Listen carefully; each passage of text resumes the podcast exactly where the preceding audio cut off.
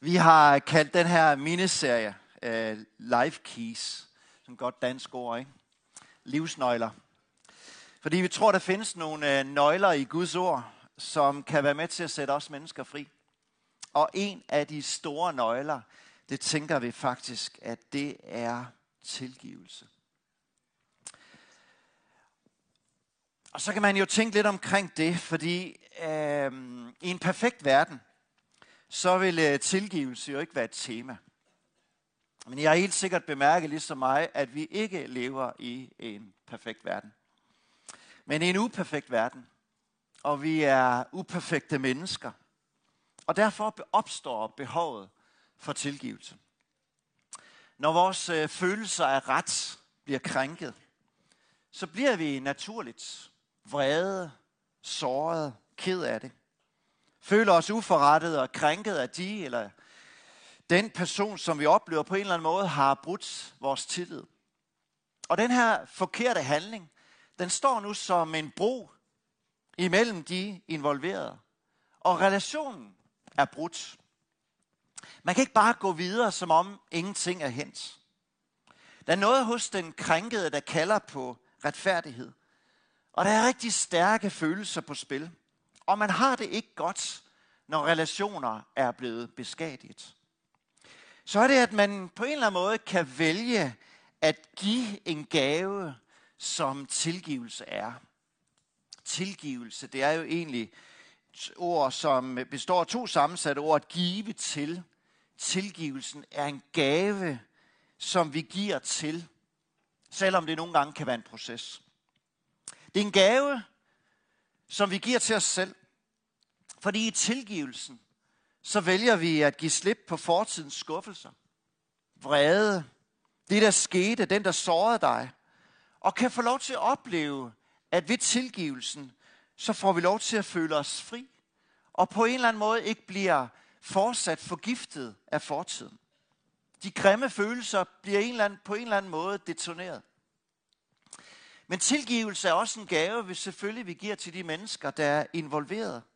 Fordi det er godt, når tilgivelse gives, og relationer bliver genoprettet. Det gør noget godt, og det gør noget godt for alle.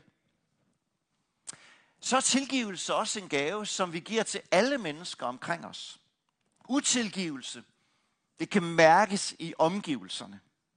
Selvom vi forsøger at holde det nede, fordi hvad hjertet er fyldt af, det løber munden på en eller anden måde over med. Og vi kan ikke skjule, når relationer på en eller anden måde er brudt. Men når tilgivelse er kommet, så fører den med sig fred, glæde, ro og friheden kommer til en gave også til dem omkring, som er involveret og ser på. Vi har en gang mellem hjemme hos os hørt en af børnene sige til Trina eller jeg, må ikke det er tid til, at I får snakket sammen nu. Fordi det mærkes i atmosfæren. Det mest glædefyldte og livgivende, men også det mest skuffende og hjerteknusende, det sker gennem det, andre relationer tilfører os. Og alligevel er det det, vi er skabt til. Vi sårer, og vi såres. Men når tilgivelse kommer ind så bliver det frisættende. Så det er værd at kæmpe for. Så jeg synes faktisk, overskriften frihed ved tilgivelse er rigtig god. Men hvordan skal vi så forstå det? Hvordan tilgiver vi? Jeg tænker, at autentiske tilgivelser er altid en to-personers handling. Det kan godt være, at der er nogen, der citerer Jesu ord om, at tilgiver I ikke, så tilgiver Gud ikke. Den, der har begået utroskab og fortsætter i den livsstil, kan smide den i hovedet på sin ægtefælle. Du må tilgive, for ellers tilgiver Gud ikke dig. Sådan en fortolkning af Bibelen tager ikke højde for resten af Bibelens lære om tilgivelse og forsoning. Fordi vi er kaldet til at tilgive på samme måde, som vores himmelske far tilgiver os. Og Bibelen fortæller, at når vi bekender vores synder, så er Gud trofast og retfærdig, og han tilgiver os og renser os fra al uretfærdighed. Der er ikke noget i Gamle Testamente eller Nyt Testamente, der fortæller om en Gud, der tilgiver, uden at folket eller mennesker først bekender deres synder og omvender sig fra den. Det er julens budskab, og det er det, vi fejrer den her tid. At der er frelse, at der er nyt liv til enhver, der kommer til Jesus og beder om tilgivelse. Omvender sig fra sine sønder og det, man skammer sig over, så er der nyt liv til os. Når Jesus for eksempel bad til sin far for sine bødler, da han hænger på korset, så gør han det med ordene, far, tilgiv dem, for de ved ikke, hvad de gør. Det viser noget om Guds barmhjertighed. Det viser noget om Guds nåde og kærlighed, og ønsket om at se sine mordere tilgivet. Men deres tilgivelse vil alene hænge sammen med, at de på et senere tidspunkt i livet bekender deres søn over for Gud. Det forkerte, de gjorde, da de bidrog til at dræbe Guds søn. Og når det vil ske, så vil tilgivelsen blive givet dem med det samme, fordi sådan er Gud. Dietrich Bonhoeffer, tysk præst og teolog, som døde i den tyske koncentrationslejr, han kaldte det for billig noget, hvis ikke forkyndelsen af tilgivelse blev efterfyldt af nødvendigheden for omvendelse. Den her proces, den beskriver Chapman og Thomas i en fremragende bog, der hedder Undskyld på fem sprog, fem sprog, som jeg bare på alle måder har lyst til at anbefale jer.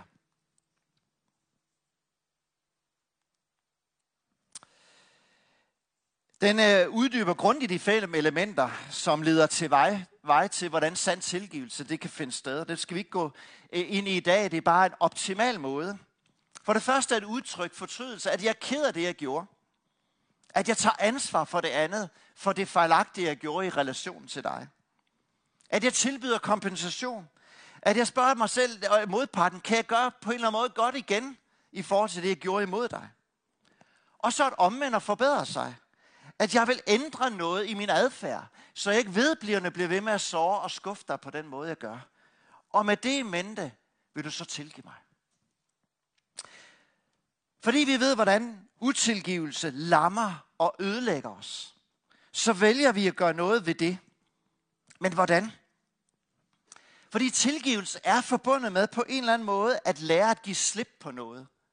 Og vælge at tænke nyt. Så det handler på en eller anden måde om en indstilling. Med de her elementer i, i mente, der hvor det overhovedet er muligt. Der kan være mennesker, som ikke længere er blandt os, hvor de her fem elementer ikke på den måde giver mening. Men tilgivelse handler om en indstilling til fortiden. At jeg opgiver håbet om, at fortiden kan ændre sig. Sket er sket. Og jeg bringer det skete til Gud, uanset hvad der er sket. Og jeg måske stadigvæk lever med konsekvenserne af det skete. Lærer vi at slippe, så bliver vi ikke længere forbundet og bundet af fortidens had og vrede og smerte. Men det er også en indstilling til nutiden. Valget er vores i forhold til, hvad jeg i dag gør med det, som jeg har oplevet med personer, eller personen, eller situationen, som har såret mig. Skal de ikke ende som monstre og skurke, så må vi vælge med Guds hjælp at tænke anderledes. Og se de mennesker, som Gud ser dem. Elskede, værdifulde og som rent normale mennesker, som både bærer Guds billedes rester og syndige natur, som vi også bærer med os og på en eller anden måde få noget til at overgive dem i Guds hænder, og se om de fem veje til tilgivelse, de kan komme i spil. Så er tilgivelse også en indstilling til fremtiden. Der er en rød tråd, som går igennem hele Bibelen, der taler om en kærlighed, som tilgiver baseret på den måde, som Gud han møder os på. Og det kommer vi særligt til at folde ud den her formiddag. Men når alt det er sagt, så er tilgivelse noget, som vi alle sammen kæmper med. Og jo mere forurettet og såret vi føler os, jo sværere er tilgivelsen at bringe. Vi kan fejlagtigt tænke, at hvis vi fastholder vores smerter, fastholder vores vrede, så kan vi såre dem, eller situationen, øh, der på en eller anden måde øh, handler om at holde os væk fra yderligere smerte ved at blive i utilgivelsen. Men det går som regel ikke sådan. De ting, vi ikke gør noget ved, de gør noget ved os. Og fastholder vi at blive i utilgivelsen, så vil det ske, der leder til bitterhed, vrede og følelsen af at være fanget. Og sårede mennesker, de sårer andre. Men får vi til gengæld fat i råden og gør noget ved det, der er sket, efter hvad der er muligt, så står friheden i livet og venter på dig og mig. For nogle få år siden, så var vi som kirke igennem en tilgivelse og forsoningsproces i forhold til præster og ledere, som er kommet dårligt fra vores kirkefamilie. De her skønne mennesker, de tog imod vores udstrakte hånd og åbnede op for handlinger, som var sket år tilbage, men stadigvæk sad dybt i hjertet og havde gjort meget skade. Det førte til rigtig mange samtaler med særligt Allan Bru, som er en del af menighedsrådet, og jeg. Og det ledte til, at vi som ledelse bad om tilgivelse for de ting, der var sket, og hvad det havde påført af smerte for de menneskers liv, baseret på de her fem elementer. Og det ledte faktisk til tilgivelse og forsoning, som jeg tænker berørte os alle sammen, der var en del af den proces. Blandt andet to offentlige handlinger, hvor vi bad om tilgivelse for det, der var sket, og hvad det havde ført med sig. Og man kunne mærke i atmosfæren, at det var noget, himlen bifaldt. Det var som om englene dansede af glæde. Og noget i vores fundament som kirke blev udskiftet fra tilgivelse og stolthed til tilgivelse, forsoning og ydmyghed. Som jo i den grad kendetegner den kristne tro. Den her glæde over at række hænderne frem mod hinanden og bygge bro, hvilket tilgivelse og forsoning fører med sig. Det gør, at vi i dag kan møde hinanden med åben pande, åben sind, og vide, at det, som engang skilte os, det er der ikke længere. Og det er det, frihed har at tilbyde os i alle relationer. Vi skal se på en historie, som øh, Jesus fortalte, efter han havde sagt sådan nogle ord, som lød sådan her. Hvis din bror forsynder dig imod dig, så skal du gøre alt, hvad du kan for at forsone og genoprette den relation. Mislykkes det ikke, så tager du den ven med, og så går I til den person, og så ser I, om I kan få genoprettet og forsonet relationen. Gør altså med andre ord, hvad du kan for at genoprette relationer, fordi det er godt for os. Peter, han øh, lytter på, og så siger han sådan lettere rystet, hvor ofte skal jeg tilgive den, der forsynder sig imod mig? Og kaster sådan frimodigt frem syv gange. Fordi farisæerne, de vil sige, tre gange tilgiver du et menneske, og så slut. Så Peter har været meget generøs, når han så ligesom siger, syv gange, så må vi da være der. Og så svarer Jesus ham sådan her. Jeg siger dig ikke op til syv gange, men op til 77 gange. Og Peter er en skarp fisker, så han har fanget budskabet. Peter, der kan ikke trækkes grænser for tilgivelse. Tilgivelse er en indstilling. Det er en attitude, og den har et element, som vi endnu ikke har talt om, men som Jesus udfolder ved at fortælle Peter og disciplene også, der sidder i, i formiddag, den her historie, som kommer i efterfølgelsen af versene fra Matthæus 18:22. En konge danner sig et overblik over sin ansatte økonomiske forhold, og finder ud af, at en af hans ansatte, en tjener, skylder ham rigtig, rigtig mange penge. Sådan i omegn af 60 millioner kroner. Tjeneren bliver hidkaldt, så han kan ikke betale, og kongen står derfor og siger til ham, du må sælge alt. Og alligevel vil han aldrig komme ud af sin gæld. Han tryller om henstand og udsættelse, men har egentlig ikke nogen planer for det, fordi hvordan i verden skal man kunne betale 60 millioner, når man ikke har det? Men til alle store overraskelser, så vælger kongen spontant og nådigt at sige til tjeneren, jeg tilgiver dig. Gå ud. Du er en fri mand. 60 millioner annulleret. Ah, prøv lige at smage lidt på den. En tiende del ville også kunne gøre det. Ikke? På vej ud, så møder han en kollega, som tilfældigvis skylder ham noget, der svarer til omkring 70 kroner. Han griber ham i struben og siger, betal mig, hvad du skylder. Kollegaen kaster sig ned og siger, ja, jeg skal nok, bare giv mig lidt tid. Men det vil tjeneren ikke. Og han sender sin kollega i fængsel for 70 kroner. Det kunne man åbenbart på daværende tidspunkt, på grund af det der lille forholdsvis mellemværende, de to havde imellem hinanden. Resten af medarbejderstaben, de bliver utrolig kede af det, som de overværer for øjnene af den. Og de går til kongen og fortæller det, som de lige har været vidne til. Hvor til kongen, han kalder den første tjener ind og siger sådan her. Du er virkelig en ond tjener. Al din gæld eftergav jeg dig, da du bad mig om det. burde du så ikke forbarme dig og vise samme sindelag over for den, som var skyldig dig i så meget et mindre beløb? Nu må du betale alt det tilbage, du skylder mig. Jeg trækker min eftergivelse tilbage. Hvortil Jesus summerer pointen op.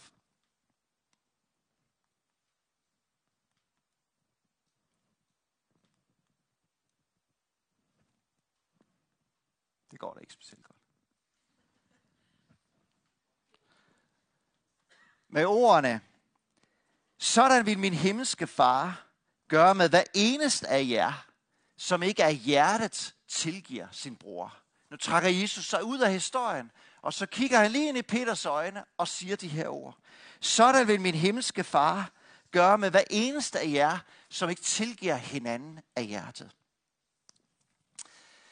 Men så melder spørgsmålet sig, hvordan er vi tilgivet af Gud?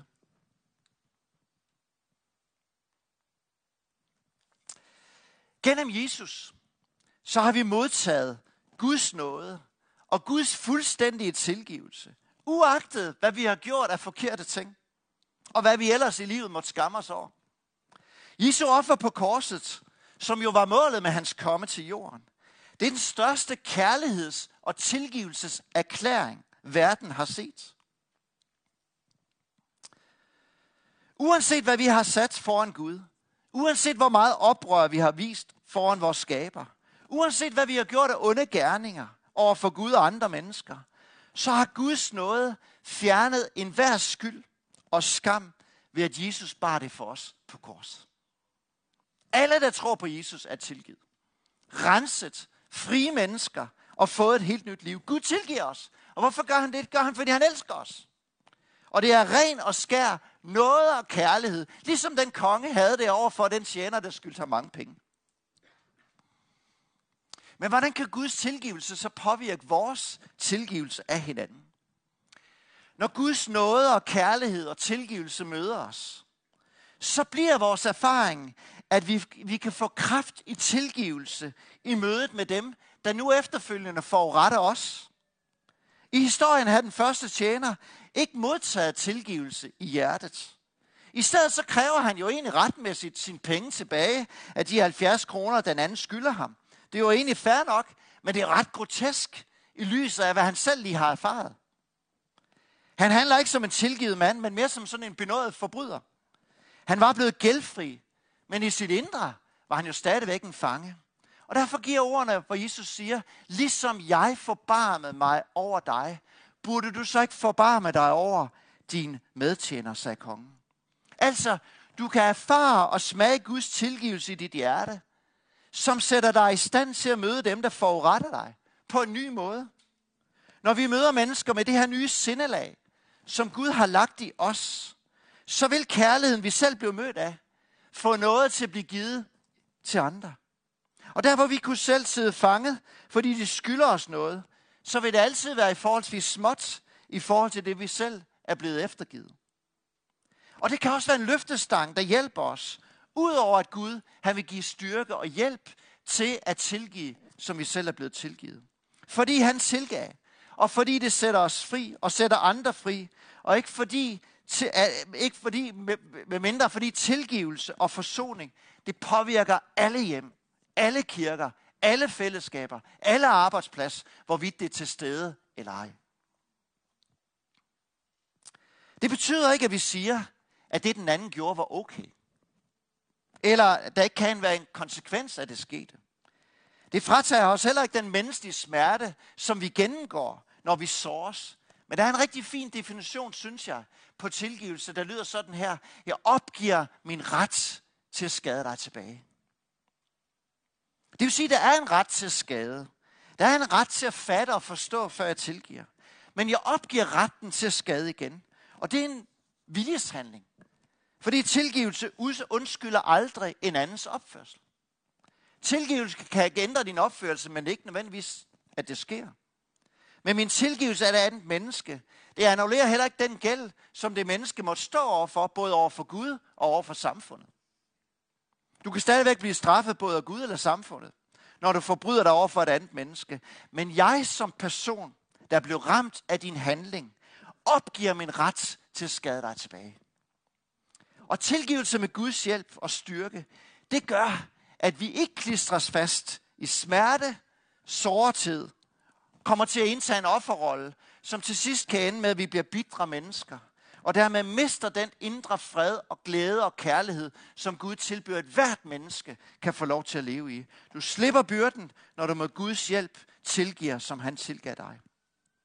Men det allervæsentligste i historien her, er faktisk den her motivation. Jeg tilgiver dig, og du tilgiver dem, der volder dig smerte og sår, og du overlader straffen til Gud. Og vi taler ikke om, at det her skulle være let, eller rimeligt, eller retfærdigt, men at det er rigtigt. Når vi vælger at tilgive, så vil Gud give os noget og styrke til det at gøre det, vi ikke formår i egen kraft. Ja, den her fantastiske historie, som sker lige efter 2. verdenskrig, hvor Corinne Boom, som var en evangelist, hun øh, mistede sin søster i koncentrationslejr, hvor hun også selv var. Og øh, på et af de møder, som hun har efter, øh, efter koncentrationslejren, eller møde, øh, er over og, og efter krigstiden, så sidder hun til et møde, og der på bagerste række, der ser hun en af de bødler, som var med til at torturere hendes søster og hende selv i fængslet. Og det sker af hverken værre end andet end bedre, end at der, der bliver mulighed for forbøn, så træder den her øh, fangevogter frem. Og hun beskriver i sin bog, hvordan hun bare kæmper med sig selv, fordi alt i hende strider imod det, som han har pågjort. Og så siger hun til Gud, vil du ikke give mig kærlighed til at tilgive, for det har jeg ikke i mig selv. Og så beskriver hun, hvordan hun oplevede en kærlighed fra Gud, der strømmede igennem hende i det øjeblik, hun gik hen og mødte den mand. Hvor hun siger, det havde jeg ikke, det var fuldstændig gudgivet. Derfor, venner, lad os vælge at gå tilgivelsens vej. Med udgangspunkt i de nådige, tilgivende hjerte, Gud har stillet os til rådighed. Søg tilgivelse. Søg forsoning i ægteskabet, i familien, på arbejdspladsen, blandt venner, når noget er kommet imellem. Og særligt den her juletid, så gør det ekstra ondt, når utilgivelse og forsoning ikke er på plads. Det gør det bare, det skriger til himlen, at noget ikke er, som det burde være. Uanset hvem, der har behov for at tage de første skridt. Stop med at vente på, vente på andres initiativ, men tag det første skridt. Det var det, Jesus gjorde, da han trådte ned på jorden. Når vi beder om tilgivelse, så gør vi os sårbare. For vi lægger jo vores fremtid i hænderne på den forrettede. Den sårede part kan jo enten tage vores hænder og sige, ja, jeg tilgiver dig, eller siger, nej, jeg vil ikke tilgive dig. Hvis du har sådan lidt en kontrollerende personlighed, så kan det at bede om tilgivelse virkelig udfordre. For du ved jo ikke, hvordan den lander. Men modenhed, det er at se frygten i øjnene, og ikke lade den styre, men sige frimodigt, kan du tilgive mig. For du ved, det er rigtigt, og du ved, hvad det bærer af mulighed af frihed i sig. I langt, langt, langt de fleste tilfælde, så bliver mødet med et ja, jeg tilgiver. For andre kan det at bede om tilgivelse sættes lige med, at jeg er en fejlsagelse. Hvis den største frygt i livet, det er frygten for at fejle. Så når du erkender en fejl over for et andet menneske, så kan det næsten være ensbetydende med, at jeg er en fejlsagelse. Hvilket selvfølgelig er fuldstændig forkert. Og her er der igen måske noget, der skal overvindes, så måske endda få hjælp til. Men tit hjælper det at tænke på frugterne af, hvad der sker, hvis jeg tager springet og siger, kan du tilgive mig? Tilgivelse kan vi bede om, men vi kan aldrig kræve at blive givet det. Når vi beder om tilgivelse, så er det altid et valg hos modparten. Ellers så forstår vi ikke tilgivelsens natur. Når jeg tilgiver, så frigør jeg modparten for den straf, vedkommende burde have haft, og byder igen det menneske, der har såret mig ind i mit liv. Det er som om tilgivelse siger, jeg sætter pris på vores relation, og derfor vælger jeg at acceptere din undskyldning, og forlanger ikke længere retfærdighed i livet. Jeg havde sådan en oplevelse for fire måneder siden. En af mine rigtig gode venner mistede jeg relationen til for 28 år siden. Han træffede nogle valg, som jeg synes var rigtig dårlige. Og øh, det sagde jeg til ham på en utrolig ukærlig og uvis måde. Og vi mistede relationen til hinanden. Og øh, jeg har tit igennem årene tænkt, åh, jeg har selvfølgelig fået lov til at dele det her, hvis jeg ikke gør det. Hvor ville jeg gerne, at den relation blev genoprettet. Så for fire måneder siden, så erfarede jeg, at øh, min ven var uhelbredelig syg, og ville øh, dø i løbet af det næste halve år. Så jeg valgte at tage springet. Så skrev jeg til ham på Messenger, kan du huske mig? Ja, det kunne han godt. Jeg kunne godt tænke mig at mødes med dig, hvis du har lyst. Han svarede tilbage. Jeg ved ikke rigtigt. Det er mange år siden. Og så måtte jeg gå igennem de fem øh, skridt her og bare sige, jeg er så ked af det, der skete. Jeg er så ked af det måde, jeg gjorde det på. Jeg er så ked af det, som, som det førte med sig. Jeg vil virkelig gerne gøre det godt igen, hvis det er muligt. Og så skrev han, kom. Og så har vi så været sammen fire gange siden. Og det at opleve, at sådan en cirkel bliver sluttet, det at opleve forsoning og tilgivelse. Og han sagde, ja tak, jeg tilgiver dig. Og for øvrigt, så har jeg også nogle ting, jeg er rigtig, rigtig ked af, også i den vej rundt. Pludselig så blev vi venner. Ved du hvad, det er noget af det bedste, der kan ske. Måske det er den bedste gave, vi kan være med til at give i sådan en juletid. Og jeg er dybt taknemmelig, fordi han valgte at møde mig på den her måde. Den person, som aldrig mener at have brug for andres tilgivelse, lever i en urealistisk verden. Virkeligheden det er, at de fleste af os, vi kan være hårde, kritiske, ukærlige, både i vores mund og i vores handlinger. Og vi har tit brug for andres tilgivelse i den måde, vi er på. Og den person, som nægter at erkende, at man har brug for andres tilgivelse, efterlader en stribe af brudte relationer bag sig. Jesus lærte os i fader vor, at forlade os vores skyld, som også vi forlader vores skyldner. Og den her oplevelse af søndernes forladelse indvirker på vores indbyrdes relationer og vil føre til ubegrænset tilgivelse, der hvor det er muligt. Jesus sagde i bjergprædiken Matthæus kapitel 5, at når du kommer i kirken og kommer i tanker om, at nogen har imod, noget imod dig, så stop lovsangen og find den person og forson dig og bed om tilgivelse. Gør, hvad der står i din magt for at genoprette relationen, for det er jo netop det, vi bygger på. Det er det, vi synger op søndag efter søndag. Er det sandt? Heldigvis så har vi hele himlens opbakning og hjælp til rådighed, når vi rækker ud både for at bede om tilgivelse og søge tilgivelse hos andre. Står i Efeserbrevet, tilgiv hinanden, som Gud har tilgivet jer i Kristus. Paulus siger også i Kolossenserbrevet, man gør alt, hvad I kan for at bære over med hinanden.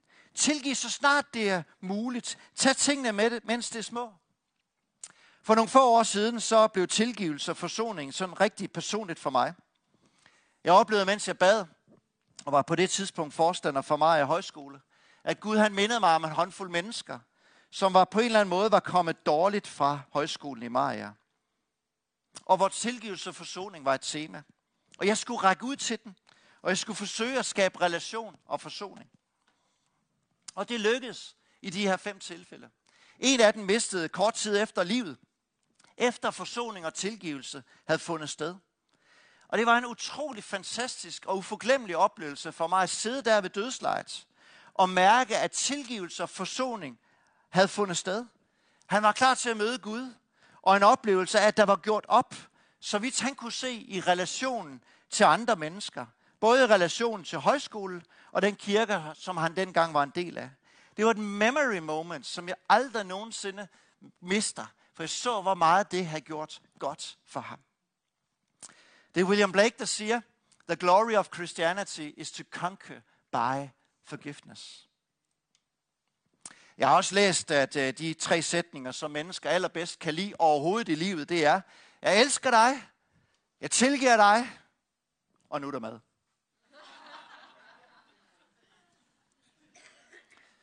Der er også en, der har sagt, to forgive is to set a prisoner free and discover that that prisoner is you. Fordi tilgivelse bringer personlig frihed. Og det påvirker alt omkring dig. Det kan fjerne barriere, der blev skabt ved forkerte handlinger, der gik forud. Det kan åbne døren for forsoning og genoprettelse af relationer, både i familie, arbejde og i kirke. Hvis relationen engang var varm og tæt, før den forkerte handling, så kan relationen igen blive det, når undskyldning er bragt og tilgivelse givet. Og derfor er tilgivelse en life keys, som virkelig kan sætte os mennesker i frihed. Kan jeg bede øh, lovsangen om at komme frem? Hvis du den her formiddag sidder og ikke har modtaget Guds tilgivelse, så er det aller, aller første sted og vigtigste sted at starte. Så er det muligt den her formiddag. Alt du behøver, det er at række ud og bekende, at jeg har brug for tilgivelse i mit liv. Det jeg skammer mig over. At jeg ikke har gået plads til den, som elsker mig. Og Jesus står der med åbne arme og med en kærlighed, som er bevist i handling. Han døde for at bringe dig tilgivelse og nyt liv. Og du kan modtage hans nåde og frelse den her formiddag ved at byde ham velkommen.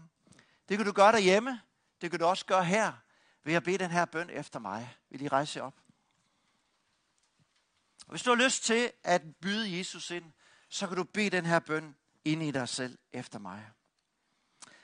Kære Jesus, tak fordi du har skabt mig og elsker mig. Selvom jeg har valgt at gå min egen veje. Jeg kender, at jeg behøver dig i mit liv, og jeg beder dig om at tilgive mig. Tak fordi du døde på korset for min skyld, og jeg ønsker at følge dig. Kom ind i mit liv og gør mig til et nyt menneske. Jeg tager imod din frelse. Amen. Hvis du har bedt den her bøn, så vil vi gerne hjælpe dig med at vokse i troen på Jesus. Så du kan ringe ind på det forbundsnummer, som kommer på skærmen nu, hvis du ser med hjemmefra. Og hvis du sidder her i salen, så kommer og hils på mig efter gudstjenesten. Eller mød nogle af forbederne, som jeg gerne også vil bede om at komme frem nu her. Om et øjeblik, så skal vi synge nogle øh, sange sammen. Og jeg har bare lyst til at give den her udfordring. Tilgiv, så undgår du, at din fortid forgifter din fremtid. Stod det her i bloggen hos præsten og psykologen for nylig. Så hvis du har brug for tilgivelse, eller at tilgive, og der er noget så fra Guds ord, som den her form, der har sat noget i gang hos dig, så vil jeg gerne opmuntre dig til at søge muligheden for forbøn her i min venstre side. For nogle gange så har man brug for lidt ekstra kraft og styrke, for ellers så havde man nok allerede ragt ud til den her relation. Og det at få en til at bede for, hjælp mig til at få gjort noget ved den her situation, så gør det. Og så glem for et øjeblik mennesker omkring dig, og søg den mulighed, som forbøn kan give, til at få lov til at give dig frihed, der hvor temaet er tilgivelse. Det kan også være, at du er syg, og brug for nogen, der beder for dig. Det kan også være, at du bare har brug for en velsignelse til den uge, der ligger foran, eller den jul, der ligger foran så benyt anledning til, at vi kan bede for og med hinanden. Det er det privilegie, vi har, at vi er mange her i formiddag, som kender Gud. Tilgivelse, det er som superlim i livet. Det reparerer stort set alt. Og så tilgivelse, den bedste creme